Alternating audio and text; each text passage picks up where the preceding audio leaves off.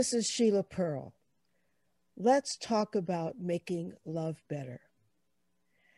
This is a podcast in its early stages, and I have invited a very good friend of mine, Brian Baird, to offer us episode number two of this new podcast that we have launched as of what I call Love Day, February 14th.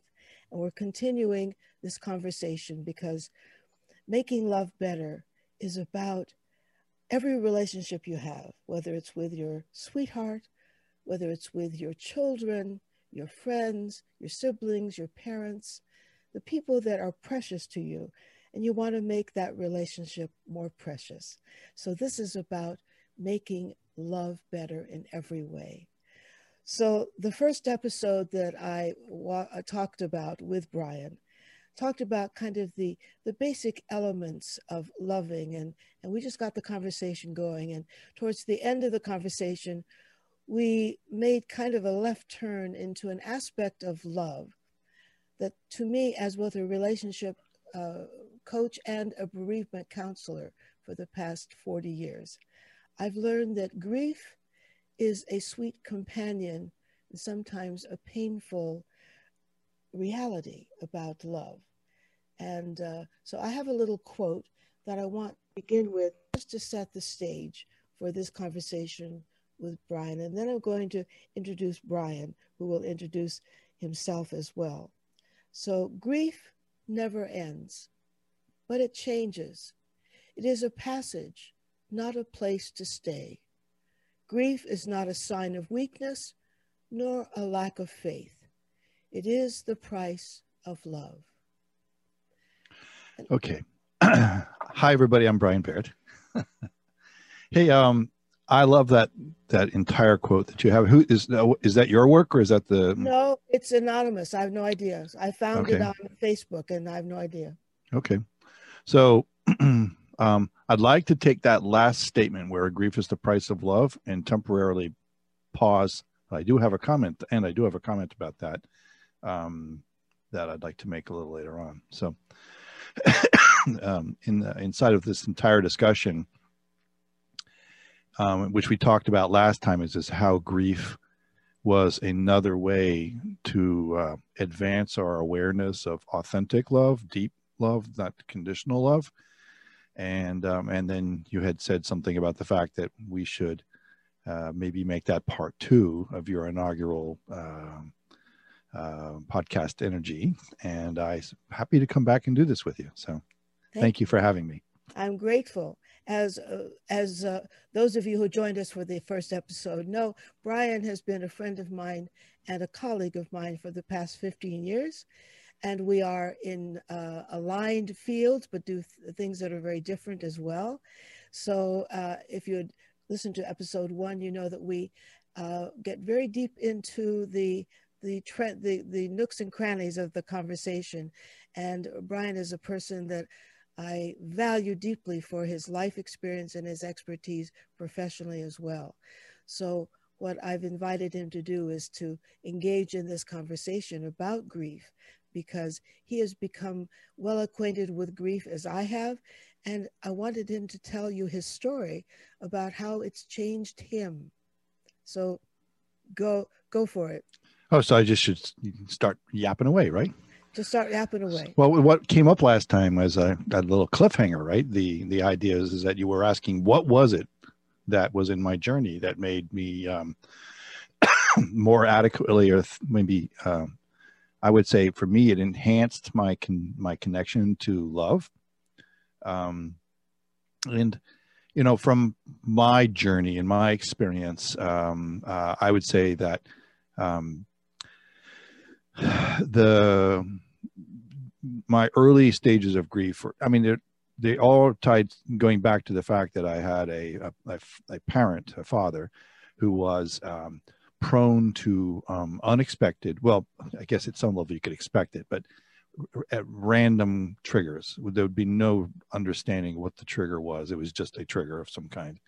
And then uh, profound rage. And uh, as a young boy i was a target uh, I was convenient. It was the older boy of the two boys in the family, Um, and whether we were both there or not, uh, I, if I was in the room, I I was uh, um, prone to, uh, to taking on an, his energy, and it um, often it was ended up with welts on my rear end and my legs from a belt. He loved the belt. I don't know if he learned that from his father or not, uh, but he was really handy with that belt and uh, created dread and all kinds of things. So you know, it's like you look at my personal development uh, at the time, and all I can say is is that I it was a wonky, wobbly experience. Um, and inside of this thing was my both my parents were uh, um, I, I, without, I don't want to sound judgmental, but both my parents had their own developmental issues, so they were in many ways still children.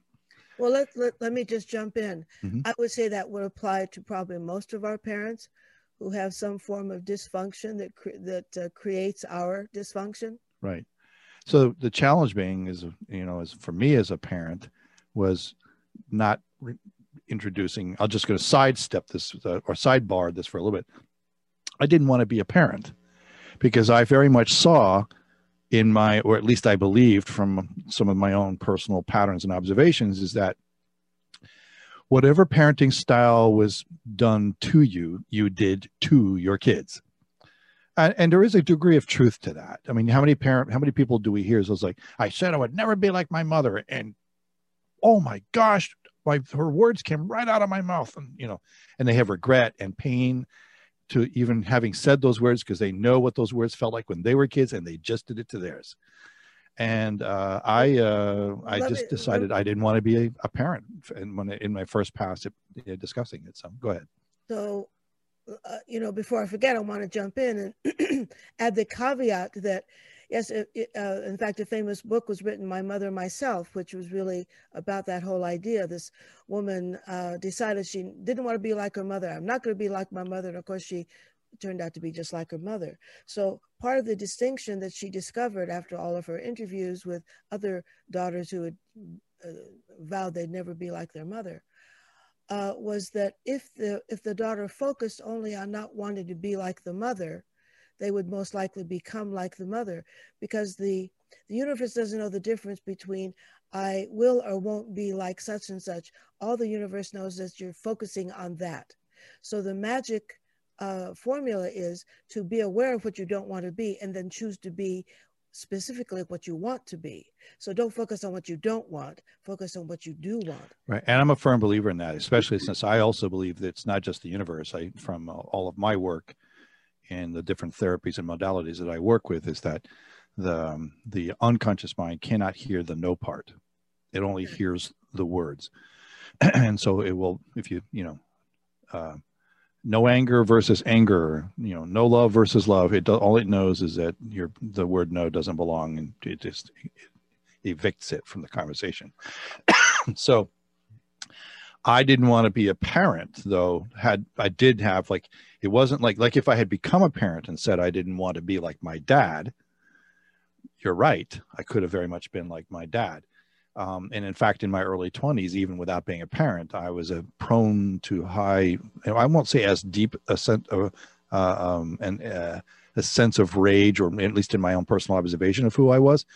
But I was easy to ire. I was a hothead, uh, and um, and triggerable in that regard. So I would say it was probably good that I didn't become a parent, um, at least in my first pass at looking at this. I am a parent today, though. and um, when I met, um, and I guess we're going to have a little sidebar from the whole discussion about grief, but it will lace back in. We'll get this all back into the picture. Um, so I, I, met a woman who wanted kids, and um, I was um, at least I'll say smart enough to know that to marry somebody who wants kids, and if you're not going to have kids, that's a recipe for a, a kind of disaster. so I did some soul searching, and I realized, okay, I will. Uh, I'll be. I'll be a parent. I just won't be a parent who gets involved with the kids. I'll just make the money or whatever it was gonna, was going to do and let her be the parent So you laugh, but that's that was the that was the logic. The, yeah, well, it's it, it's funny now. It's, you know, I'm sure it wasn't very funny then, but looking back, we can see how avoiding the very thing that you uh, want to avoid doesn't work, does it? Right. I I was very concerned that I would inflict harm in the same way it was done to me. So so I had worked, I had these coping mechanisms that were like, you know, first not to be a parent at all, and then to be like this kind of remote parent or distant parent. Um, so, but I, I also thought someplace underneath the hood, I must have known that that wasn't completely uh, rational. so what I did do is I put off um, parenthood for a while. Um, all, all kinds of tricks I had placed in the marriage. Not that we didn't have our our physical moments, but I figured out ways to make sure there was no baby from those physical moments. So, uh, and then I studied parenthood. I watched, I literally, every time I saw parent child thing, what was going on, whether it was at the mall, the beach, a party, or we were invited to dinner at somebody else's house who had kids, I watched all the dynamics and I could see this I like, that I don't. And I was doing analysis as to why these things were happening, what was going on. Like when, you know, I saw kids were having temper tantrums it, after a lot of studying i began to realize the kids are having temper, temper tantrums because the parents create the temper tantrums. So i um i learned a lot in those eight years. We did not have a child in the first eight years of our marriage. We created its own contention in the marriage and that'll get back to another avenue of what we're discussing here uh, which has to do with grief. But the um i will say that by the time I became a parent, one, I was no longer fit to ire. Didn't happen. It took it to this day, and from that day on, it takes a lot for me to get angry about something. Not because I suppress it, but because I learned to um, to bring out a different kind of energy. Um, I'm not sure how I did it. Uh, at the moment, it's not clear to me. I just know that I changed that angry side of me. I just, I just, uh, I, didn't erase it per se. I just no longer needed it, if that makes any sense. I released and revealed a different version of me. Well, they say everything begins with intention. And I'm hearing that you had decided long ago your intention was to not be like your father. So, you know, your your awareness wasn't what you didn't want to be. Mm-hmm. And so then your awareness took you to the next step, and that was your intention was to discover how you wanted to be. In other words, you knew what you didn't want to be, but you wanted to watch examples of what you wanted to be because you didn't grow up with those. Right. So you needed you needed role models, you needed examples, whether it's real people or movies or books or whatever, because it was your intention to be different, to somehow manage and uh, ch- and to channel that anger, to perhaps uh, manage it better. Um, yeah. So I think channeling maybe what was really maybe maybe uh, you know it's not that I never got angry again. I mean, it certainly was when the, the the marriage was had its challenges, and if there was anybody who could um could I'll use the phrase push my buttons, my bride was of able course, to do that and uh but it was never as volatile it was never like that uh out of control although i was loud it was never like it was when and like when I was in my 20s, and it was never like it was when I was at, uh, experiencing this at the hand of my father. so, but what happened though is when I was a child, I learned that in order to find a way to avoid those uh, whippings and beatings, I started to create this public persona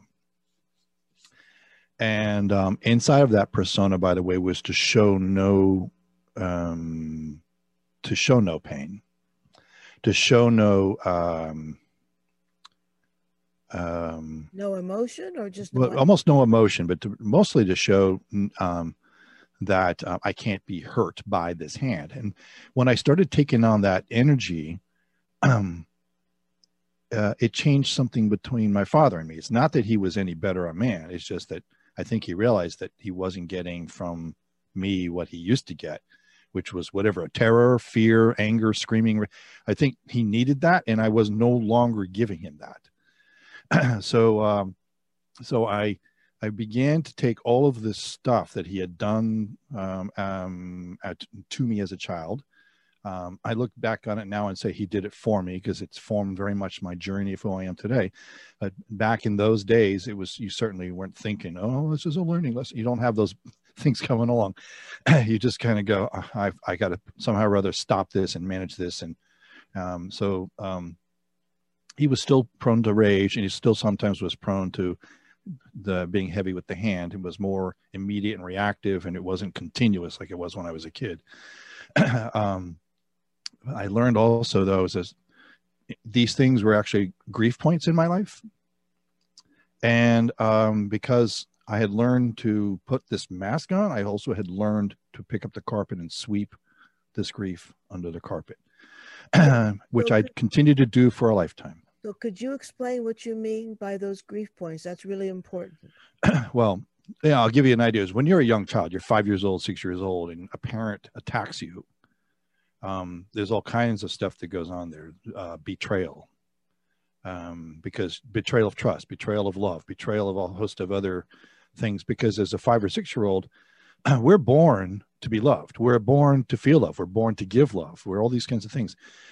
And um, now we start to look at um you know I'm, I'm, now seven years old. I'm starting to look at it goes okay that's done. This guy i can't count on this guy for that stuff.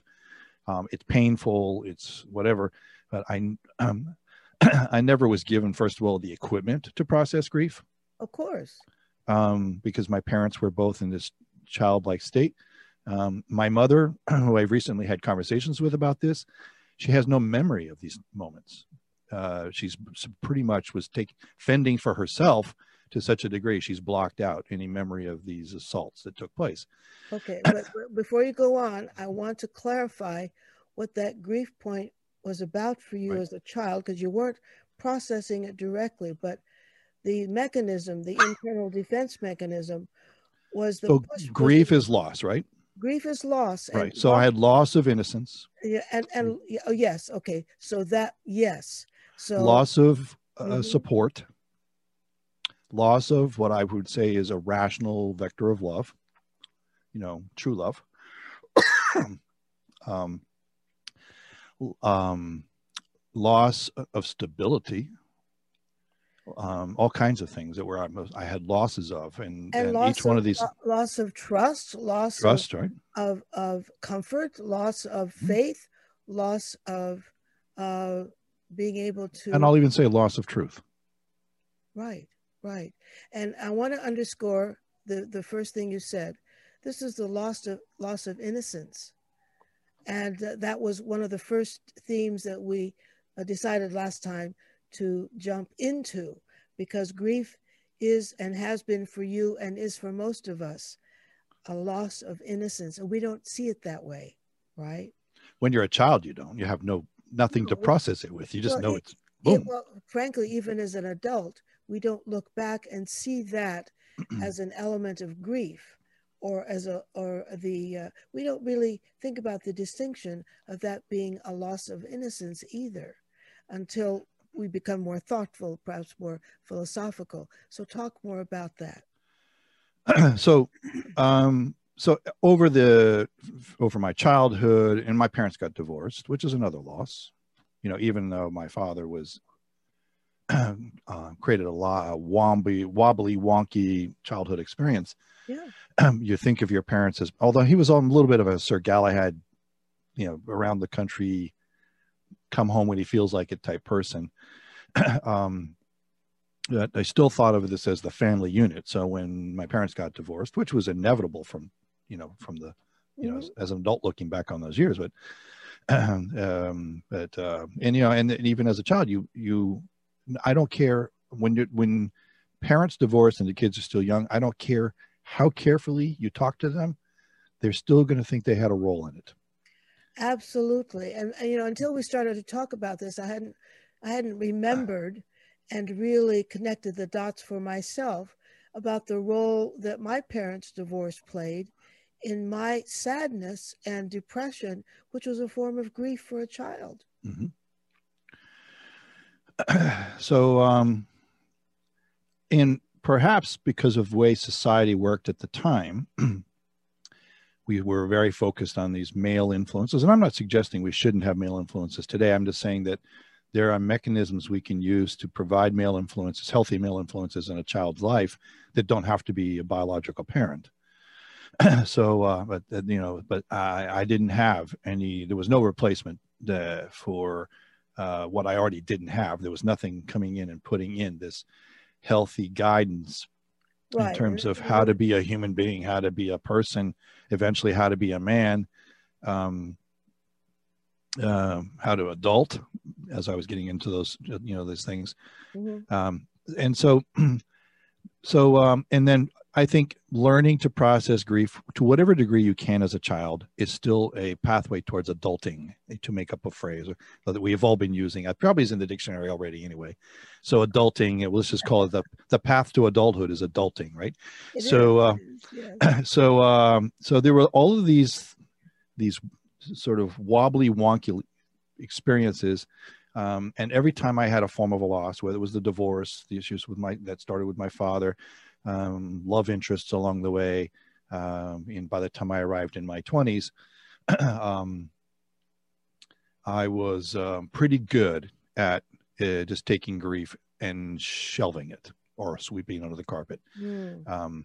now, I think, without going into all the details, you and I had an off the show conversation about a stage where I was in very serious state of depression in college. Yes. And I had made a, de- a decision to never go that low again.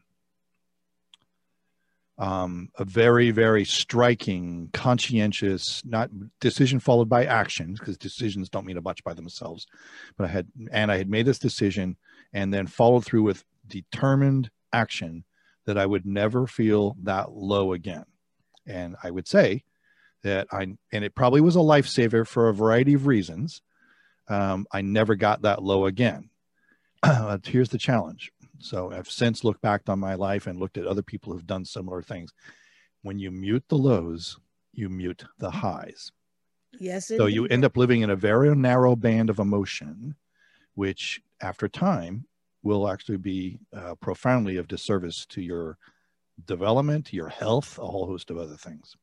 Yes. So I had told you in that uh, sidebar conversation last last time that I learned from singing the truth of that. And I do. I was in the midst of developing my voice. I was a professional singer for uh, about forty years. And in the early stages of developing my voice, I went to a voice builder who helped me develop the lower voice so that I can sing higher. And he said, if you don't develop your lower voice, you won't be able to hit the high notes with great strength. And it's really to the point in life that if we're not willing to go to the depths of our emotions, we're not able, literally, we're not able to feel the heights. So we steal our own capacity to feel great joy when we think that we're saving ourselves from pain and suffering by not allowing ourselves to feel great pain.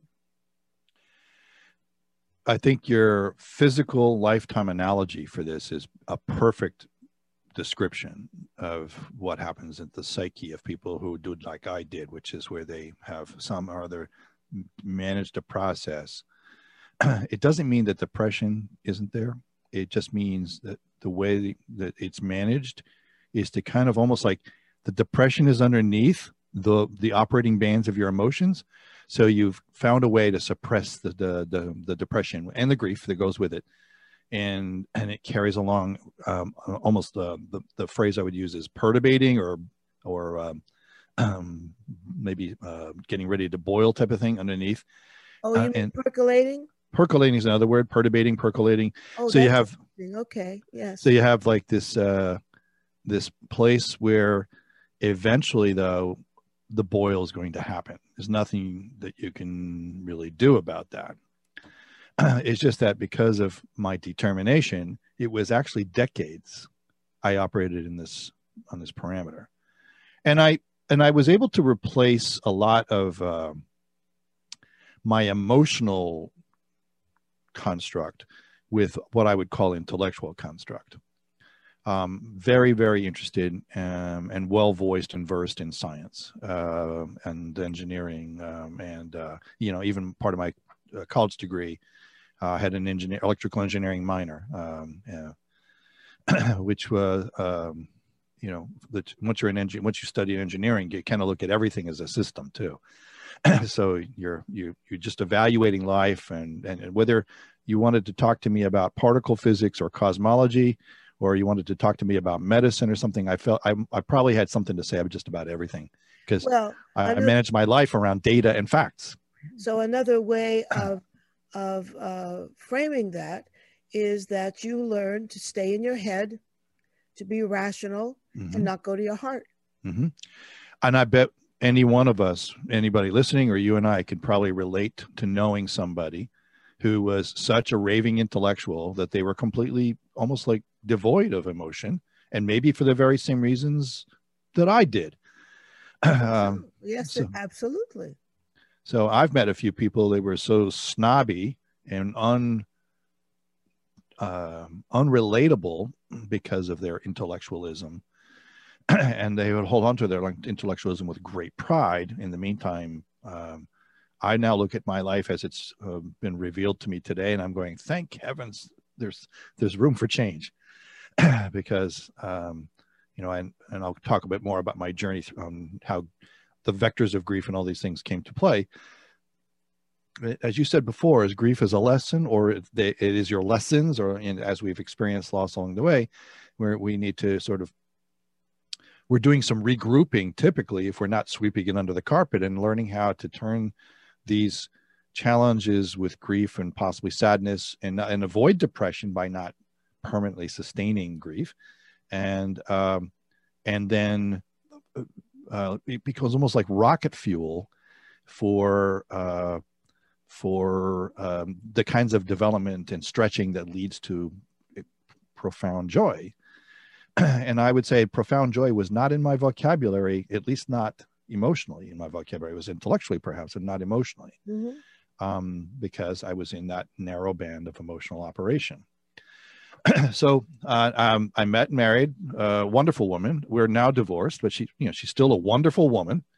Uh, you know, we uh, we love each other. We just, um, you know, it was clear from the very get go. In, in many ways, we should not have been living together. We made it 24 years.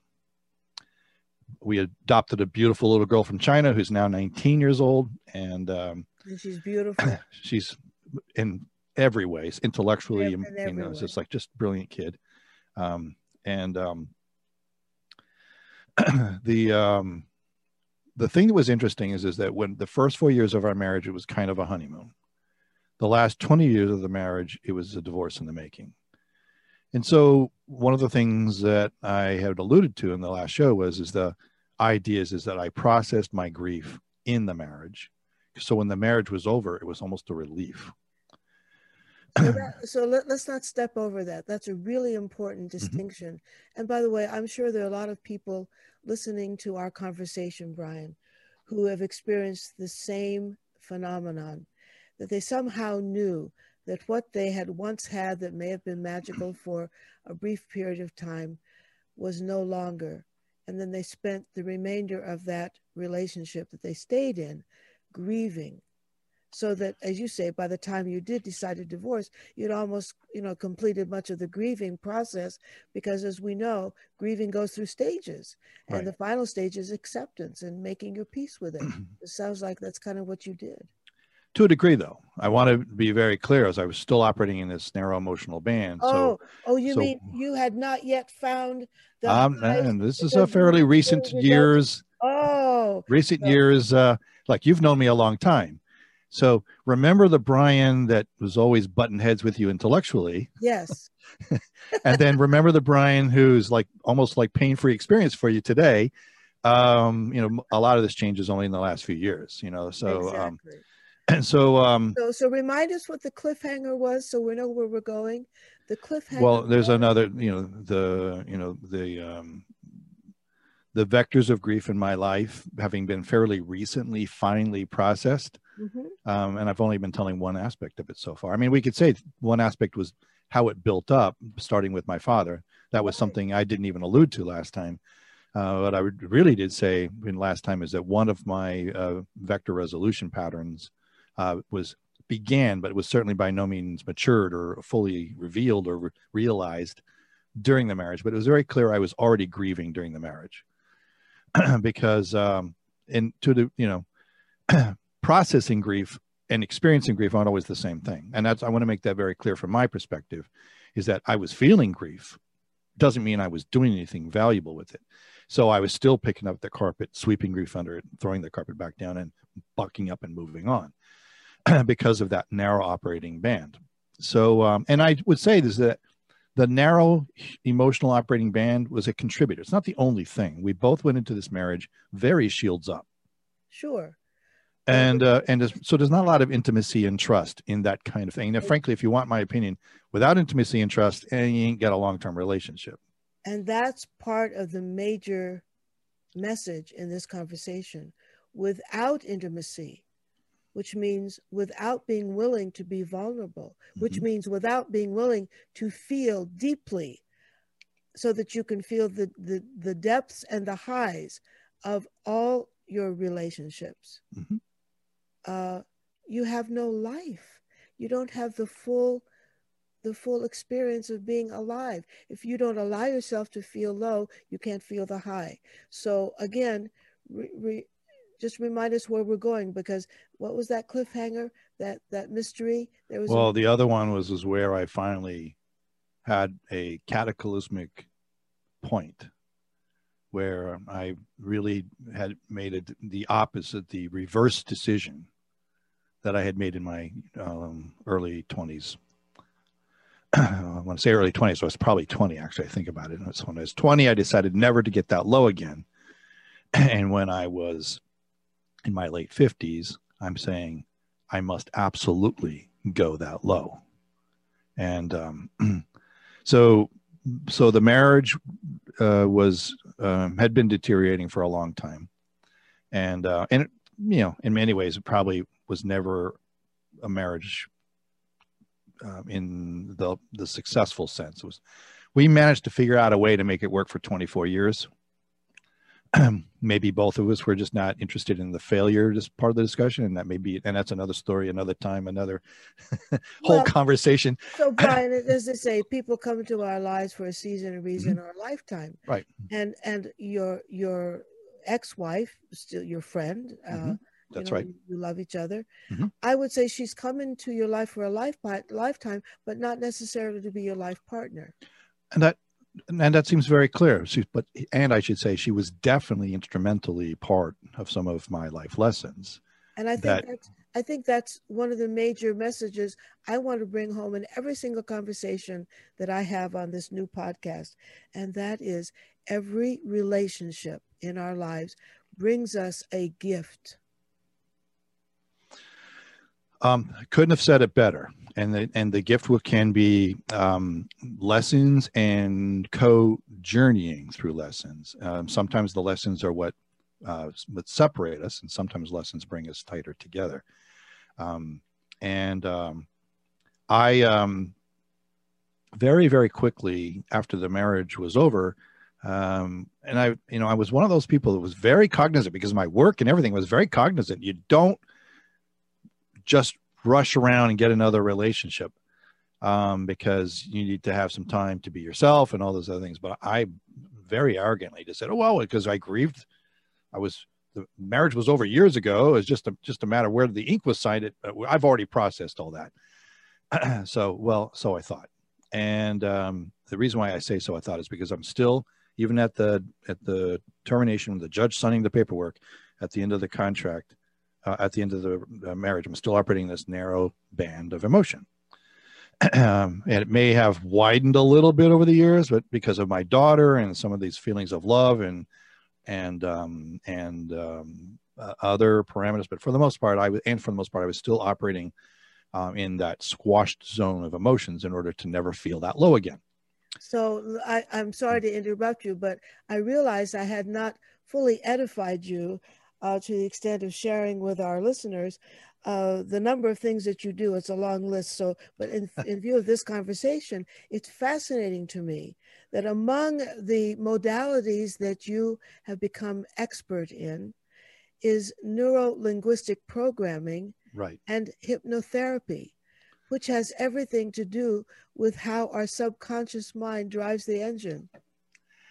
It's kind of interesting to me. I don't think I could have the intimate knowledge with those two modalities that I do without having the journey that I had.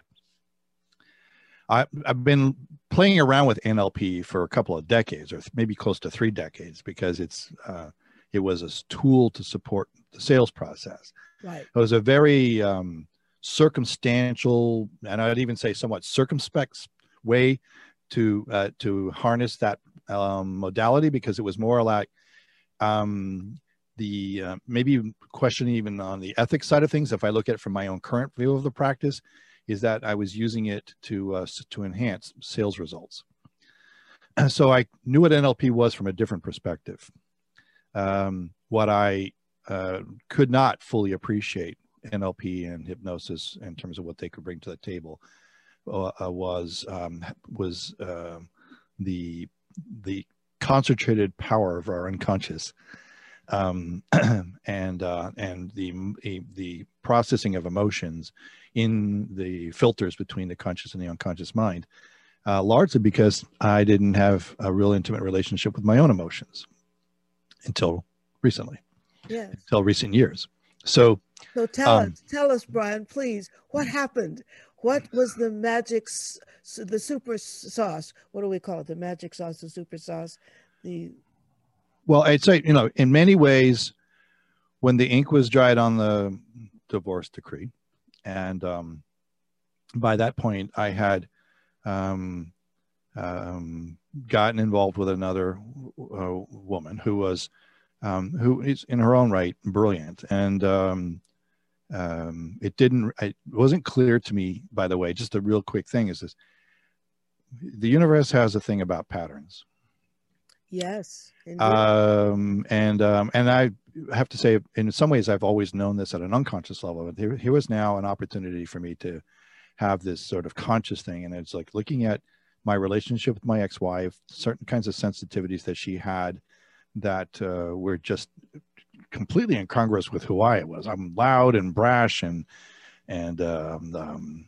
maybe I won't say uh, energetically vulgar is probably the best way to put it, not necessarily language vulgar, and um, and um, uh, bull in a china shop type of energy because I was hyper unaware. In many ways, I just wasn't aware of that, that how reactive and animalistic and how um, uh, raw, and, raw? and but also strictly an external version of this. Like there wasn't much internal core to work with never got trained in this, never had any mentorship. In fact, it even gets uglier when you look at a lifetime because uh, when people are stepping in and say, oh, I'd be happy to give you some guidance. And I'm going, I'll figure it out on my own.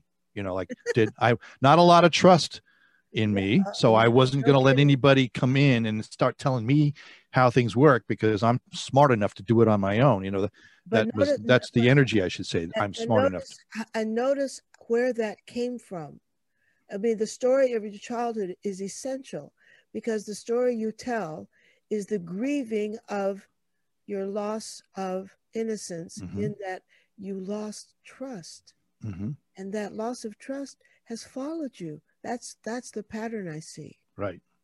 So keep that word trust in mind because okay. it's gonna it's gonna play a very interesting. It's gonna come in again, of course. It's gonna come in again. So and for and ladies and gentlemen who are listening here, um, there is rarely a single emotion at play. so, you know, we are we're complex beings, exactly. and if we many find layers, this is going on, if you dig a little deeper, you'll find five more. You know, so so uh, so uh, yeah, so trust has been a key word uh, in my entire life. Trust, uh, and uh, and I would say love is a key word in my entire life.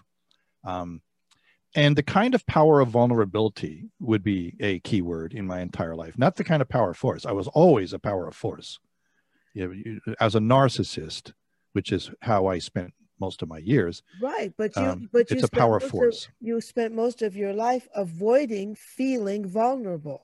Right. And then also forging relationships to fill holes that not having those things as you described trust uh, power and love and all this so you you you start curating experiences to fill those holes um, is what i call medicating but you find these relationships um, you are uh, often your relationships are shallow and superficial but they are based on your appearance anyway so by definition uh, shallow and superficial.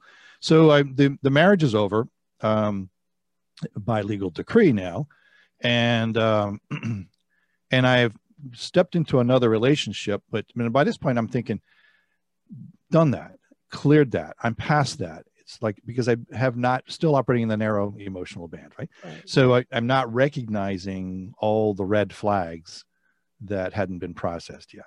Right. I'm not, I'm not seeing them.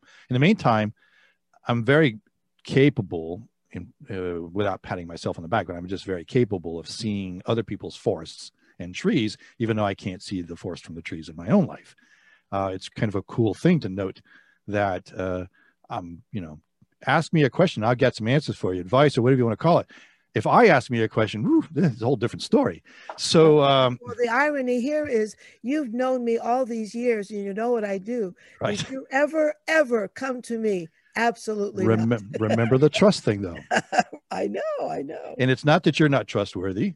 I just wasn't trusting. exactly. So, and I find it funny because funny in an odd way, as fun as funny, funny, haha, that grief became probably one of the biggest elements of my life. And this is your one of your deepest specialties is bereavement counseling.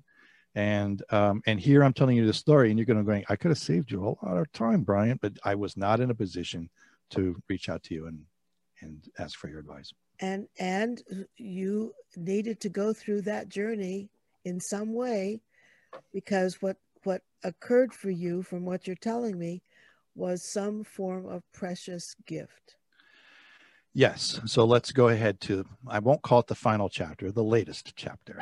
yes there's no I got I got 60 more years ahead of me. I'm I'm keeping up with you. okay there you go So um so um the um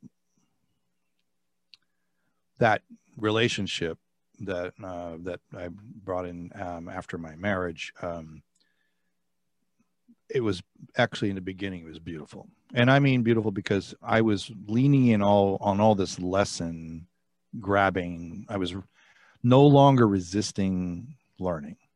And i even at this point grabbed onto some kinds of coaches. Um, we you know we know somebody named nancy matthews in common. Yes. So so I, she was one of my first coaches. Uh, marty ward if you know her i was working with her. Good choice. And- good choice. and uh, and Marty actually was technically my first coach, um, and I have a whole story about that, but let's tell that another time. Um, and um, and it's not that, and, and you know, and I'm just going to leave with the audience this one thing. This is part of what I was saying. I, I've been hearing this phrase for many years, if not decades, is that a smart person learns from their mistakes, which is the premise by which I operated my life. Smart person learns from their mistakes. an emo- However, the wait, wait, wise, per- wait, wait an emotionally smart person Well, I'd say in both levels, emotion Okay. or intellect, will will learn from. They can learn for themselves, well a, but a, a wise person a wise person will learn from the mistakes of others. ah that's a great distinction yes So, I'm. So several years ago, I made this decision uh, to learn from the mistakes of others. I just the the phrase I had heard many times finally struck home. It finally made sense uh, in a way that it never had before because I was suddenly able to like, even though trust had always been an operating word in my life, I had made a decision to lean in on learning something about the inside of me. In order to make that reach inside, I had to, which was a very painful place to go.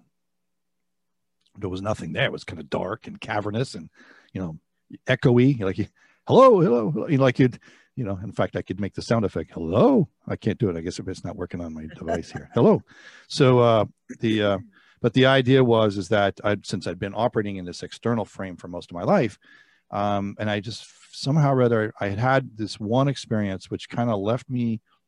Um, well, I had a few along the way. The adoption of my daughter had some impact, and uh, and some other things along the way. It kind of opened the door to the idea that uh, I was not a happy camper with this external persona, um, um, and that um, when the marriage was over, I kind of like was just going, I have a luxury here that I had never been afforded before to kind of just lean in on my own life and look carefully at my own journey instead of being reactive and um, mask up and all those things. I finally just said, let me start looking at the patterns of my life and see what I can do to um, to to learn from them. And then, of course, I'm, I'm now in this receiving state, self supportable receiving state. And then that phrase, learn the mistakes for, by yourself is smart, learn the mistakes from others is wisdom. um, and I just immediately, you know, picked up a couple of coaches along the way. And it wasn't that I'm a, you know, and I'm not saying I'm a genius, but it wasn't that I was stupid, although I was emotionally stupid. And I was, um, and I'm not using that as a sense of judgment. I'm just saying it's just kind of describing no, this.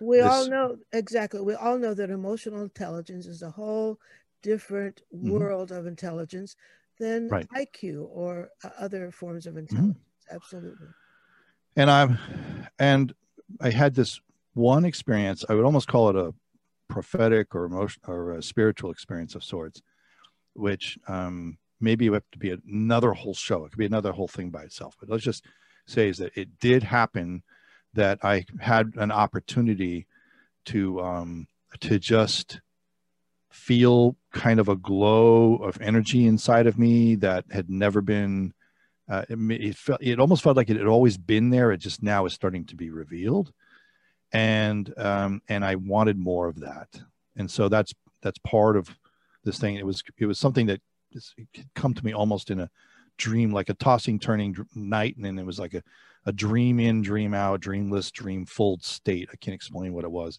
but um, and in that in that particular night, I kind of had these like epiphanies that were taking place that we're kind of saying it's time for you to shift. It's time for you to change. You're not happy. You know you're not happy.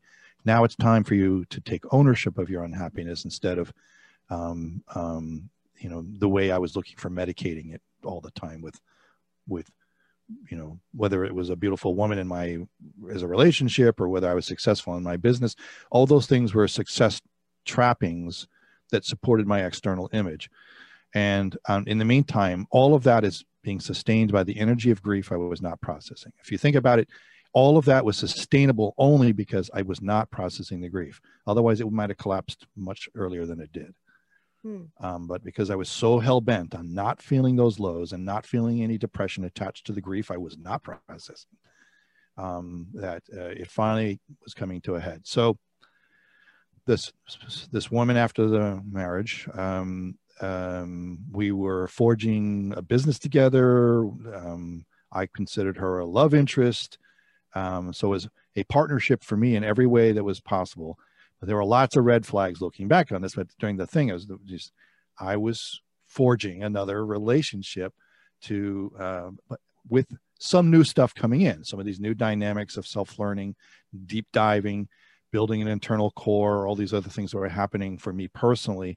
At the same time as I'm still coaching people, I'm just transitioning from leadership and corporate type work into personal transformation work with people because in the process of supporting them and their journeys i'm supporting myself because as probably anybody would know who's in the space you do some great healing on your own when you're helping others heal and, so you uh, are now jumping into the pool of the the full spectrum of emotions. Is that what you're saying? Yeah, I was pretty much, and it was it was uh it, it um was definitely new territory, and in many ways uh there were moments where it was scary. So um so some of the old versions of me would you know, it wasn't like i just erased it i was stepping away from it but it, some of, of the course. so so the this the post marriage relationship um which had very very smooth start, and maybe even maybe it was at the halfway part where the wheels started to come off, and um,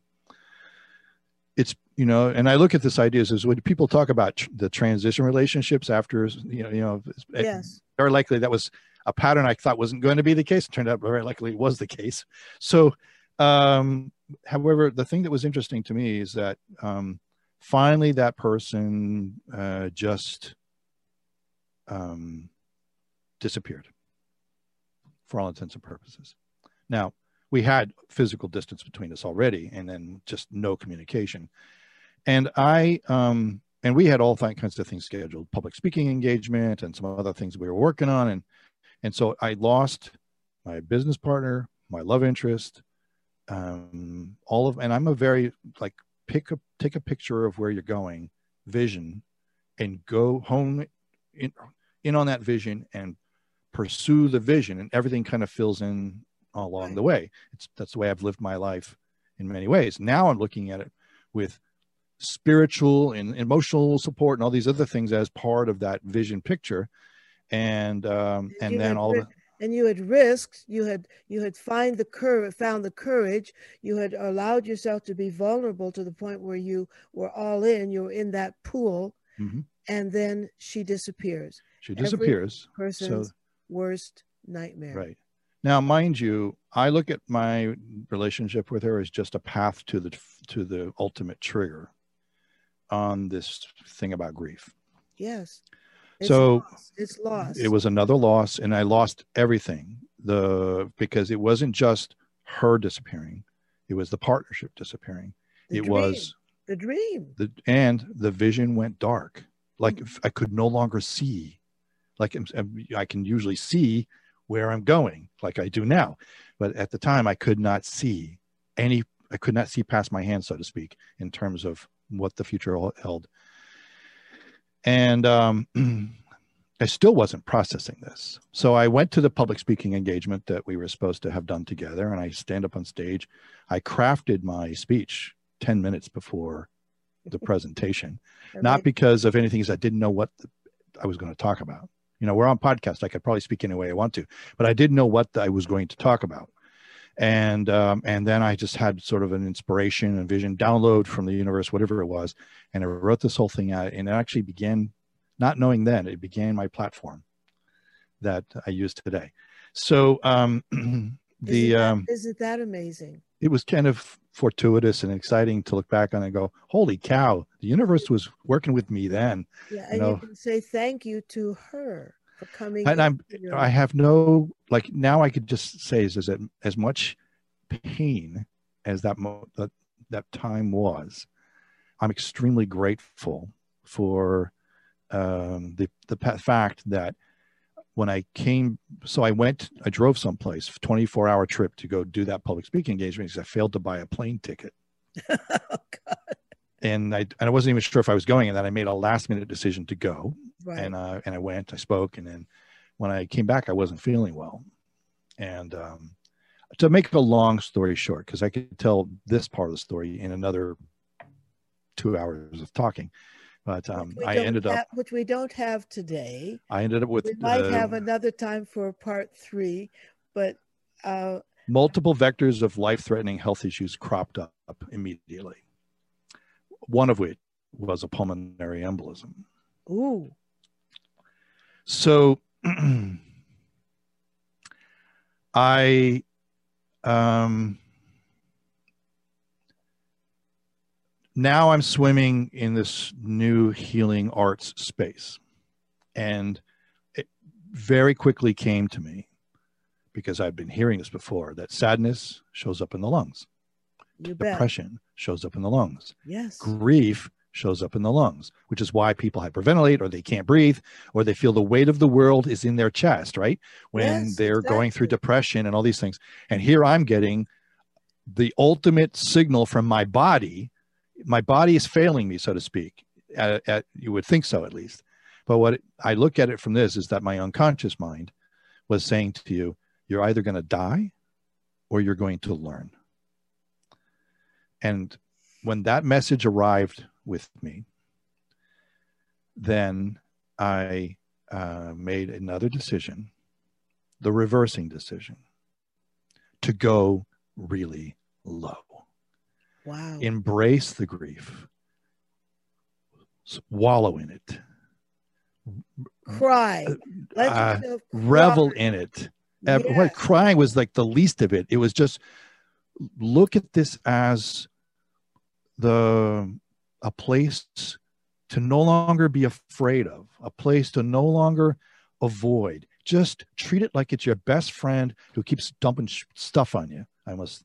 I don't have to do with your radio show. Okay. I don't talk this way on the my radio my own radio show, but I, I but uh but the um but the, just dumping stuff on you. That friend who keeps coming over and like leaves a trail of debris chaos. When they're out the door, you're gonna go, Whew, that was.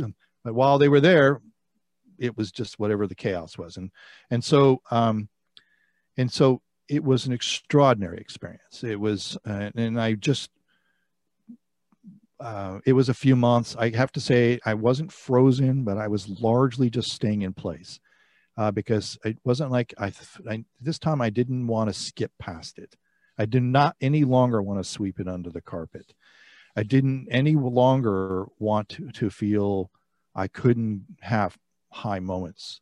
I didn't want to feel like I couldn't even go low anymore.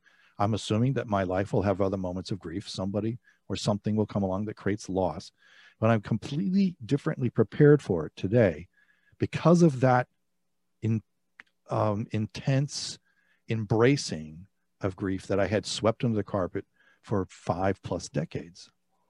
And um, so that's why I'm saying I'm grateful to Transition Woman um, because that wouldn't have happened without those triggers, or wouldn't maybe it would have happened in a different way.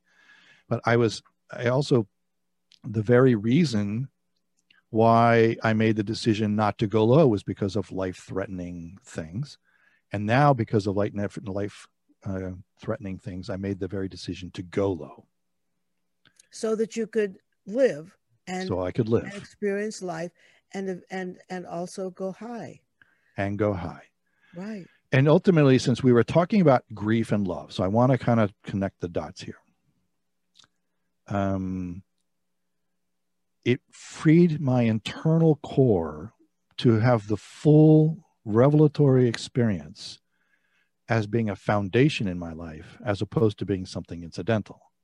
Right. So now I can wake up each day full of my power, not as you as others would say, power like you're going to war or power of force, power of my uh, vulnerability and my ability to uh, trust um, like I've never trusted before, um, sense of self love like never felt before, because of embracing and processing and holding on to. You know, it's almost like you you're you're forming diamonds in your hand from coal. You know that kind of thing. It's just Yes. the po- the power of your life is shape shifting all this crud into something like a gem now, and um, and having um, profoundly new ways to discover things too. Like I now see things with some kind of vibrancy and clarity that was not available to me before.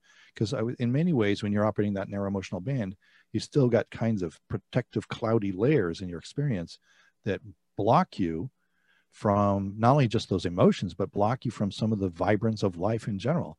So, as to your point, is you know my point was grief connected me to love like i've never felt before grief connected me to joy like i've never felt before by just leaning in on it. And ultimately grief connected me because the pulmonary embolism was a life threatening event. It connected me to breathing and living again like i've never lived before. That is a beautiful, profound message that I almost don't want to touch.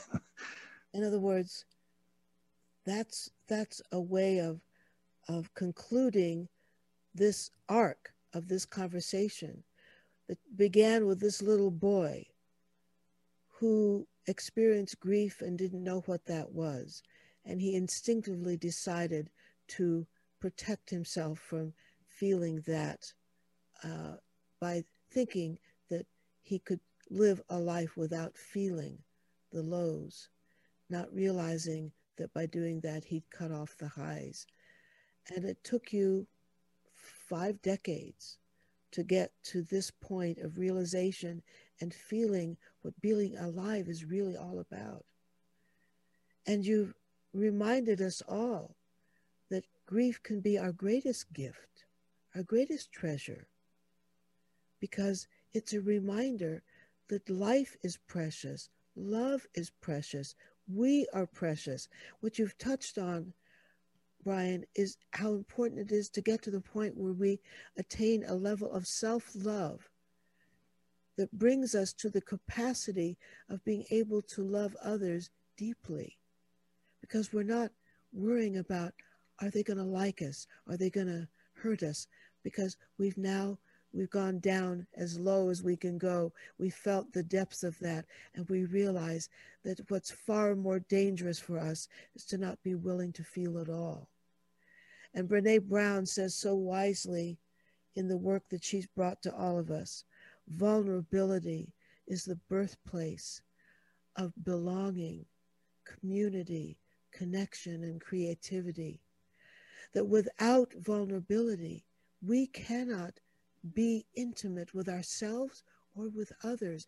And without intimacy, how can we feel the depths of life and the and the joys of life and the joys of being alive with with everything there is to enjoy in every relationship that matters.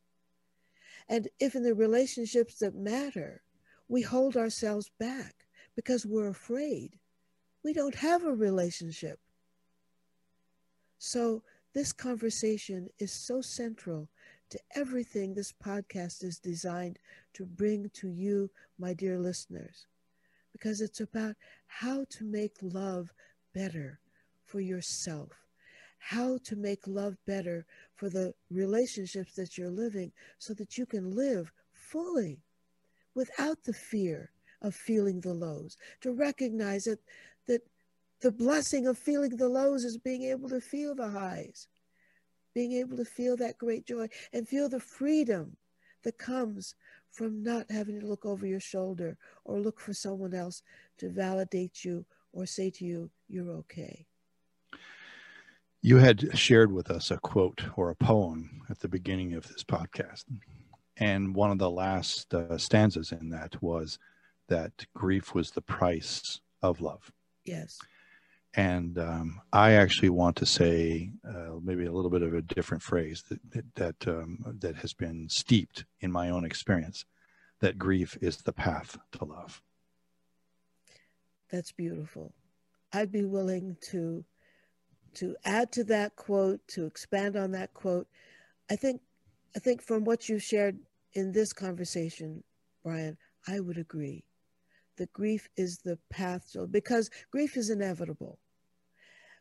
It's not inevitable that we acknowledge it or go through it or deal with it, but your story has reminded us all that in all of our lives, there is grief that we don't even see for what it is. And to the extent that it has shut us down, shut us off from being who we are, once we are willing to feel it and to go through it, we do find the path to love to ourselves and to others. Thank you, Brian. Thank you for your story. Thank you for telling the kind of story that is really everyone's story. And think about this thing too. So we had shared, you know, this is my final thought, so you can actually close your podcast out. So the, the thing, the thing that um, that um, my story has brought to the table is like, is um, I held nothing back. I mean, I may have left some tidbits out just for the protection of others, but I held nothing back about my own my journey. This story I couldn't have told ten years ago because it would have been felt shameful because I was not standing in my power, not having the ability to be vulnerable, not having a sense of self love that sustains all of these things, not having a sense of trust uh, that I could tell my stories. And, and I spend my work right now is, is all about helping people tell their authentic story because that brings all of these things truth, trust, love, power, life, everything um, into the front burner of their lives as opposed to something that's been suppressed and or Beautiful. stomped on or whatever the case may be. Beautiful. So, So I, I, I, I appreciate you letting me share my story. I really do. I appreciate it. I am so deeply grateful for your telling the story. And I want to give you the opportunity to just plug yourself. I want to shine the spotlight on you and to just just remind us where your now current radio show has come from. So we appreciate your story even more fully. Well, the show, I mean, from you know, my life's mission for the, the, hopefully the next 60 years that's left. Uh, uh, so whatever the, my journey looks like, wherever it comes to us, my, my journey is to raise the vibration of all of humanity or the planet or however you'd like to do it. and, um, and I believe that comes from essentially the key word is love. And, uh, and so I have, I'm building a community called Million Dollar Feeling. Um, it's organic. It's not uh, it's not highly engineered growth or anything like that. Although it's picking up its own pace. And nestled inside of that is my radio show. It's a broadcast radio show, not a podcast. Um, no judgments about podcasts. I just think, and eventually I'll have a podcast at the same time, I guess. Um, the uh, but I, and I love doing the broadcast radio show because it reaches an audience um, of a different nature. And inside of this is everybody who listens, and they're all available as a podcast in some ways for replay. Everybody who um, listens should be able to take some tidbit out of every show that will somehow or other uplift their life um, or help somebody else uplift theirs, which, by the way, helps us lift our lives up anyway. So, um, so million dollar feeling is just this burgeoning community and uh, now almost two year long running broadcast radio show. And it's also the core of my work, which is helping people feel that million dollar feeling. And it's strange that that's the title. Now they, it's, it just dawns on me how interesting the title of this operation is a random title that was given to me by somebody else, the person who left my life. Uh, so just to make all those trigger things happen, it was her thing, million dollar feeling but it turns out that's everything I'm doing is about helping people elicit a million dollar feeling. So, Brian Baird, thank you for episode two of our inaugural podcast. Making well, I, and I again thank you for letting me you know share some time with you. Uh, you and I are. I, I keep feeling every time we talk, it just makes us, our bonds that much tighter. It does indeed. So, uh, once again, this is all about making love better. And as you can see, this conversation really addressed some of the, the most fundamental role that grief plays in helping us to have that million dollar feeling, to have that feel great experience. Because all of life is about how we experience it. And we experience it through our emotions, our spirit, our bodies. Otherwise, we wouldn't be in our bodies. That's why we call the feelings emotions. So I welcome you uh, to uh, join us for the next episode. And until then, I want to say goodbye to all of you and thank you again to Brian Baird. Bye for now. Bye bye, everybody.